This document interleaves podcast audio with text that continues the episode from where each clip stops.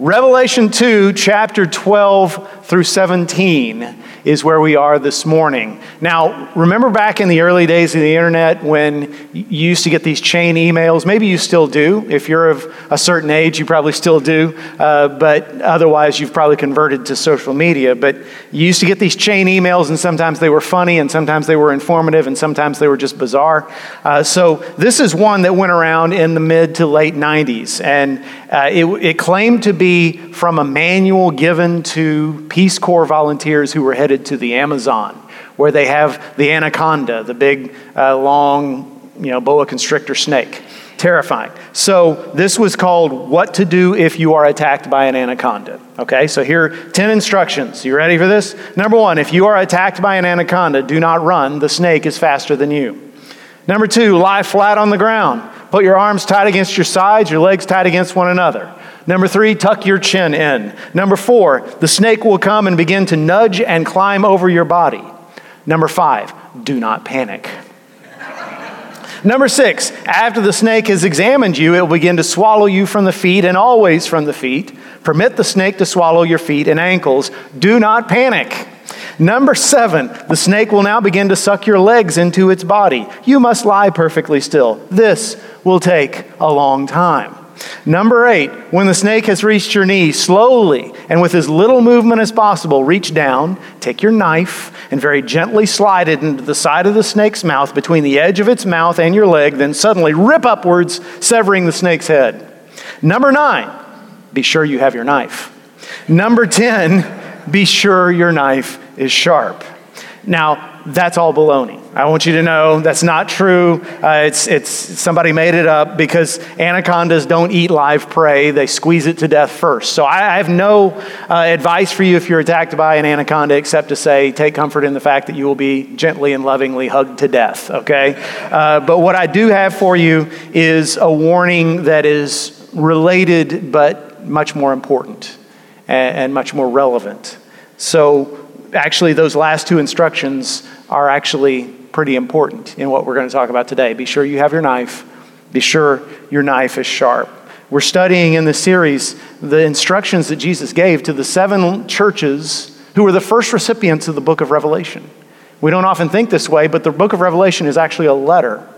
It's a letter to the Christians 2,000 years ago who were the first ones to really experience the full force of Roman persecution. There was some limited persecution in the city of Rome under Nero, but under this Caesar in around the year 100, the pressure got hard, and it would be strong in various degrees for the centuries to come. Jesus wanted these Christians to know, here's what you need to understand. Here's who wins in the end. Here's how you stay faithful to me. But in chapters 2 and 3, he has specific instruction for each of those churches. And my contention is those instructions still relate to our world and our churches today. You and I are responsible for what happens here at First Baptist Conroe. If you're a member of this church, you're not just a member of the audience. You have committed to say to God, okay, I'm going to help this church be all that she can be. And part of that means taking seriously the warnings in Scripture that God writes and has to say to his people. So, what does God say? What does Jesus say to this 3rd church? Verse 12, and to the angel of the church in Pergamum write, the words of him who has the sharp 2-edged sword.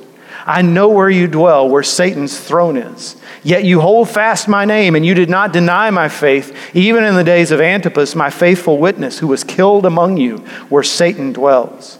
But I have a few things against you.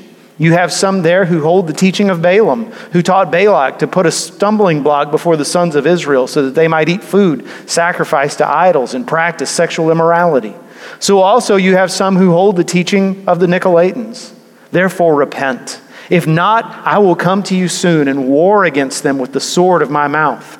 He who has an ear, let him hear what the Spirit says to the churches. To the one who conquers, I will give some of the hidden manna, and I will give him a white stone with a new name written on the stone that no one knows except the one who receives it. Notice that twice Jesus refers to Pergamum as the place where Satan lives, where his throne is, where he dwells. Why does he say that? I mean, we can be confident that wasn't on the billboard outside town. The Chamber of Commerce did not advertise Pergamum as the city where Satan lives. So where does Jesus get this from? There are three theories that I know of. One is there was a very large and impressive altar to Zeus, the head of the Greek god, the head of the Greek pantheon in Pergamum. Interestingly, if you care about this sort of thing, that altar is now in the Pergamum Museum in Berlin, and you can see it online. It looks like the front steps of a county courthouse. Second theory is that there was also a temple to the Greek god Asclepios in Pergamum. Now that one probably isn't as familiar to most of you, but you know his symbol because it was a brass pole with a snake wrapped around it. That's the symbol of the medical profession today. Asclepios was considered the Greek god of healing, and so Pergamum was a place that people would come as pilgrims to be healed. But there's a third theory, and this is the one I hold to, and that is it's because of the persecution that these people were already experiencing. They were on the leading edge of this Roman persecution, and one of their members had already been martyred for the faith. We don't know anything else about this guy Antipas, except that he had died for Jesus, and he was the first of many to come.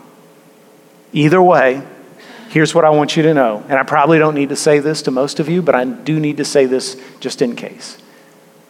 Evil is real, and it is concentrated in a personal figure that the Bible calls Satan, the devil, the prince of darkness, Beelzebub, so many other terms in the scriptures, the enemy, and he is real. I know that sounds primitive to modern ears, but there is no doubt when the scripture talks about Satan, it's talking about an actual being, not just a disembodied force. There are spiritual forces of evil, as it says in Ephesians 6:12, for we do not wrestle against flesh and blood, but against the rulers, against the authorities, against the cosmic powers over this present darkness, against the spiritual forces of evil in the heavenly places. Paul is writing then to say, don't get all hot and bothered about people you don't like in this world, people who are mean to you, people who oppose you. Those are just people. They're not your enemies, not really. They're just people for whom Christ died. Your real enemy is unseen. That's the one you need to worry about. That's the one you need to oppose. Paul says, don't be afraid of him, but guard yourself against him. And that's what we want to talk about today. So be sure you have your knife, and be sure your knife is sharp. Let's talk about the tactics the devil used in Pergamum, because his playbook doesn't change. The devil is a lot of things, but he's not original. He doesn't come up with new ideas. These are the things he used in Pergamum. Number one, he used external persecution. So martyrdom, economic troubles, and even physical imprisonment and murder and violence. Tertullian, the great church father who was a few decades after the book of Revelation, said, this rarely works. His quote was, the blood of the martyrs is the seed of the church. So wherever the devil pours out persecution on churches, oftentimes it backfires because the gospel spreads all the faster as the people of the world look and see how faithful we are in the face of this fire. They say there must be something real going on there. And that's why, believe it or not, there are Christians in other countries. I don't know how this is going to rub some of you, but there are Christians in other countries praying that Christians in America would experience persecution because they know we need revival. And maybe that'll shake us out of our lethargy and our spiritual mediocrity. I do know this. There's still persecution going on in the world today. You can look at resources like Voices of the Martyrs or Open Doors USA or Persecution.com, and you can read stories of people being attacked in their churches in Nigeria and the underground church in Iran that's spreading in spite of the oppressive nature of that society, and North Korea and China, where the communist government does their best to stop the spread of the gospel. You know, we often say as American Christians, God bless America, and he has. We often thank God for our freedoms, and we should, because we are the freest people who've ever lived on this planet. But in the midst of thanking God for our freedom, we need to also pray for our brothers and sisters who are right in the crosshairs of evil as we speak. Now, there's a second tactic the devil uses, and this one tends to be more effective, and that is false teaching.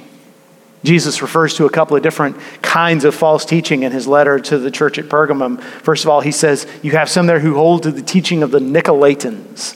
If you have a really good memory, you may recall that in the first letter, the letter to the church at Ephesus, he mentioned this same group.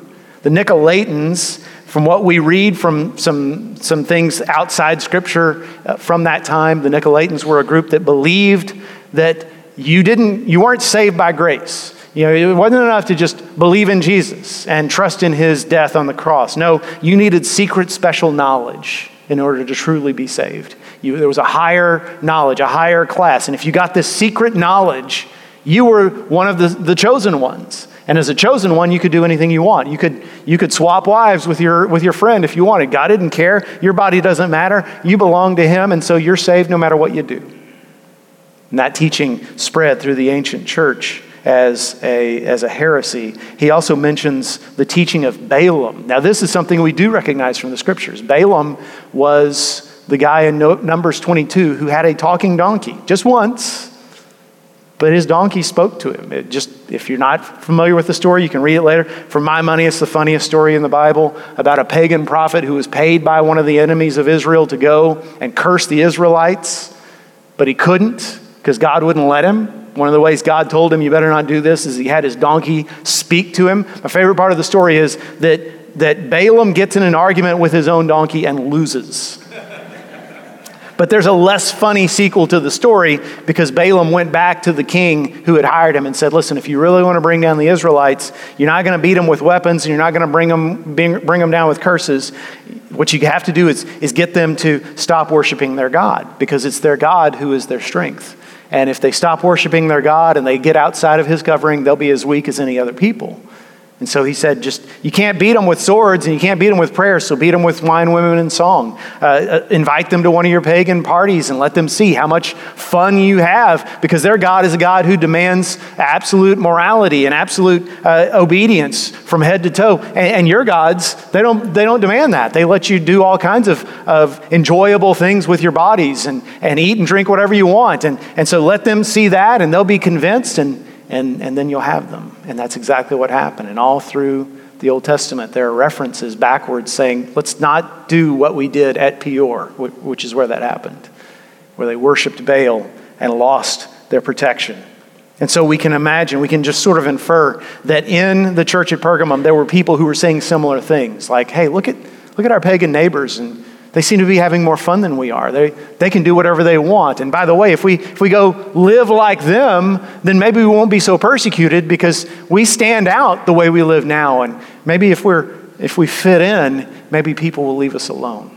And we could see how that kind of teaching would spread as well. And you might say, okay, Jeff, that's fine, but what does that have to do with us? I don't know anybody in Conroe, any church in Conroe that teaches that kind of stuff. So why do we need to worry about this? Well, because the devil still uses the same tactics. Maybe the content of the teaching is different, but the devil loves to sow false teaching into the church any way he can. Let me give you a few scriptures. This comes up all through the Bible, but let me give you four. Number one is Matthew 7:15.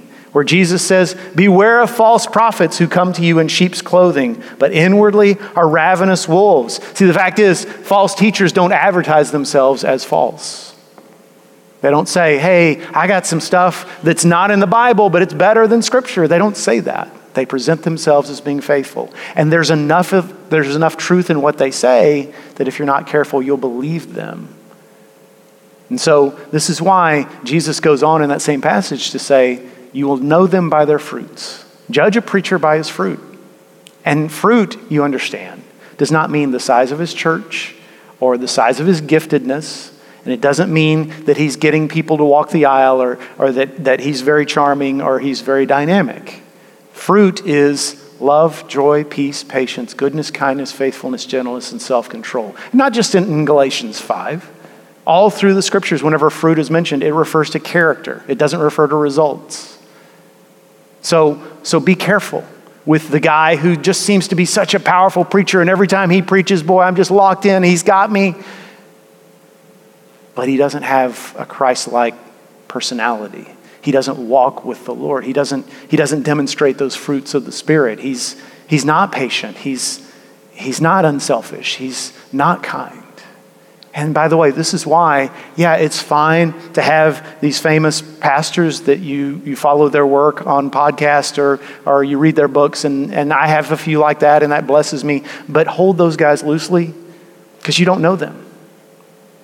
And it turns out sometimes they're snakes, aren't they? Sometimes they are.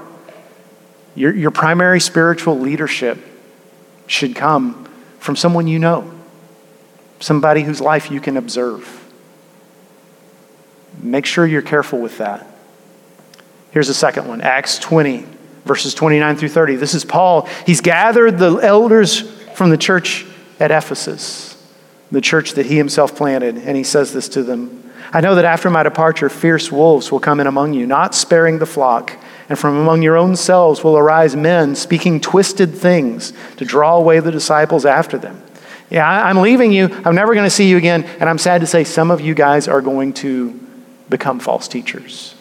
So the rest of you watch out for them and don't let this happen. The good news is that when we read the letter that Jesus writes to Ephesus in that we looked at 2 weeks ago, the Ephesians were solid in their doctrine. They had listened to the warning of Paul. Unfortunately, they had lost their first love, but they had listened to Paul in this. 2 Peter 2, verse 1, but false prophets also arose among the people, just as there will be false teachers among you who will secretly bring in destructive heresies, even denying the master who bought them. And that's an indication of what really matters. It's about the master. It's about Jesus.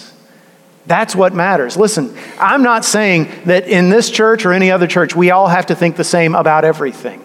There are going to be things you and I disagree upon. There are going to be interpretations of Scripture. There are going to be secondary theological issues where you and I disagree. I'll give you an example.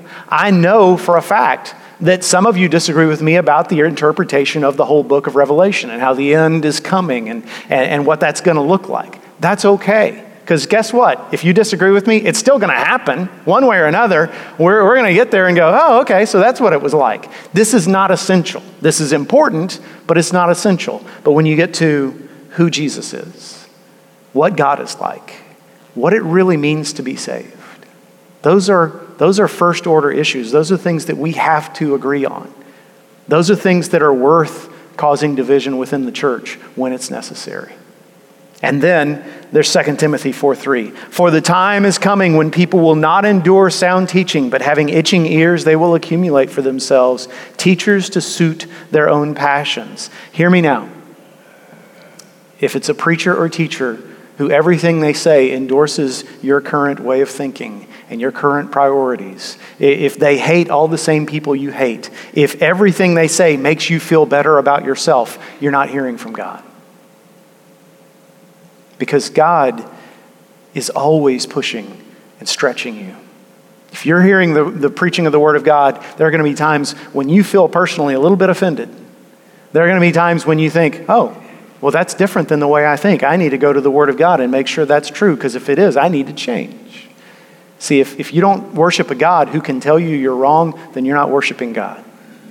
And your preaching needs to be something more than just, amen, brother, you preach it.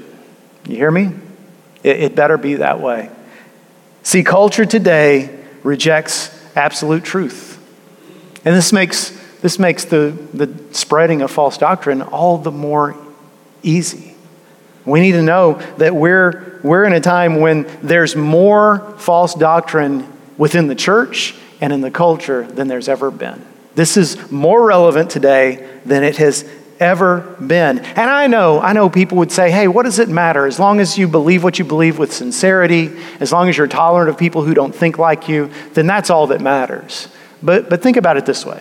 When you go to the pharmacy and you get a prescription, you know how they give you that big stack of paperwork that comes with your prescription? Do you ever sit and read that? I hope you at least glance over it, because there's important information in there. The people who made that, people who do this for a living, they've said, okay, here's what this drug is for, but it's not for all of these other things over here, and here are some possible side effects, and here's some interactions, so you don't want to take this with this. You need to know that stuff. Now, let's say you wake up in the middle of the night and you've got a headache, and you go to your medicine cabinet, and you open it, and you see a bottle of pills there, and you think, well, that looks good. Yeah, I bet that works. And you look on the side and it says take 2, and you think, well, if 2 works, 10 will work even better. Does it matter how sincere you are in that belief? Does it matter that you're tolerant of your spouse who tells you you're an idiot for taking stomach medicine for a headache? Yes, it does matter. It matters that the truth is the truth. And in an even greater way, God's word is true. His inerrant, inspired word is absolute truth, whether we want to believe it or not. And we can't change that. If we're smart, we'll listen to it. In fact, Jesus twice refers to blades in this letter. He talks about himself as being the one who holds the sharp sword, and later talks about, I will come and destroy you with the sword of my mouth. You know what the sword of the Spirit is, according to Ephesians 6? It's the word of God. So ask yourself the question, do I have my knife? Is my knife sharp? In other words, do I know the word of God? I know so many Christians who will say, well, I know I should know the Bible better, I just don't. And they say that as if it's praiseworthy to be humble about your knowledge of Scripture. But it's not. There's no excuse, my friends. There's none. I mean, even if you are illiterate, you got the Bible in audio form. You can use your smartphone to let your Bible read to you. So my question for you is, are you getting the Word of God into your mind on a daily basis? On a daily basis, are you feeding yourself in the Word? Some of you will read 3 or 4 chapters a day so you can get through the whole Bible in a year. Some of you, that's too much, so you do a chapter. Some of you, you just do little sentences at a time, a few verses at a time, because that's what feeds your soul the best. But when you are steeped in the truth, then the lie will seem obvious. It won't be hard to spot. Now, let me just back up and say what I'm not saying.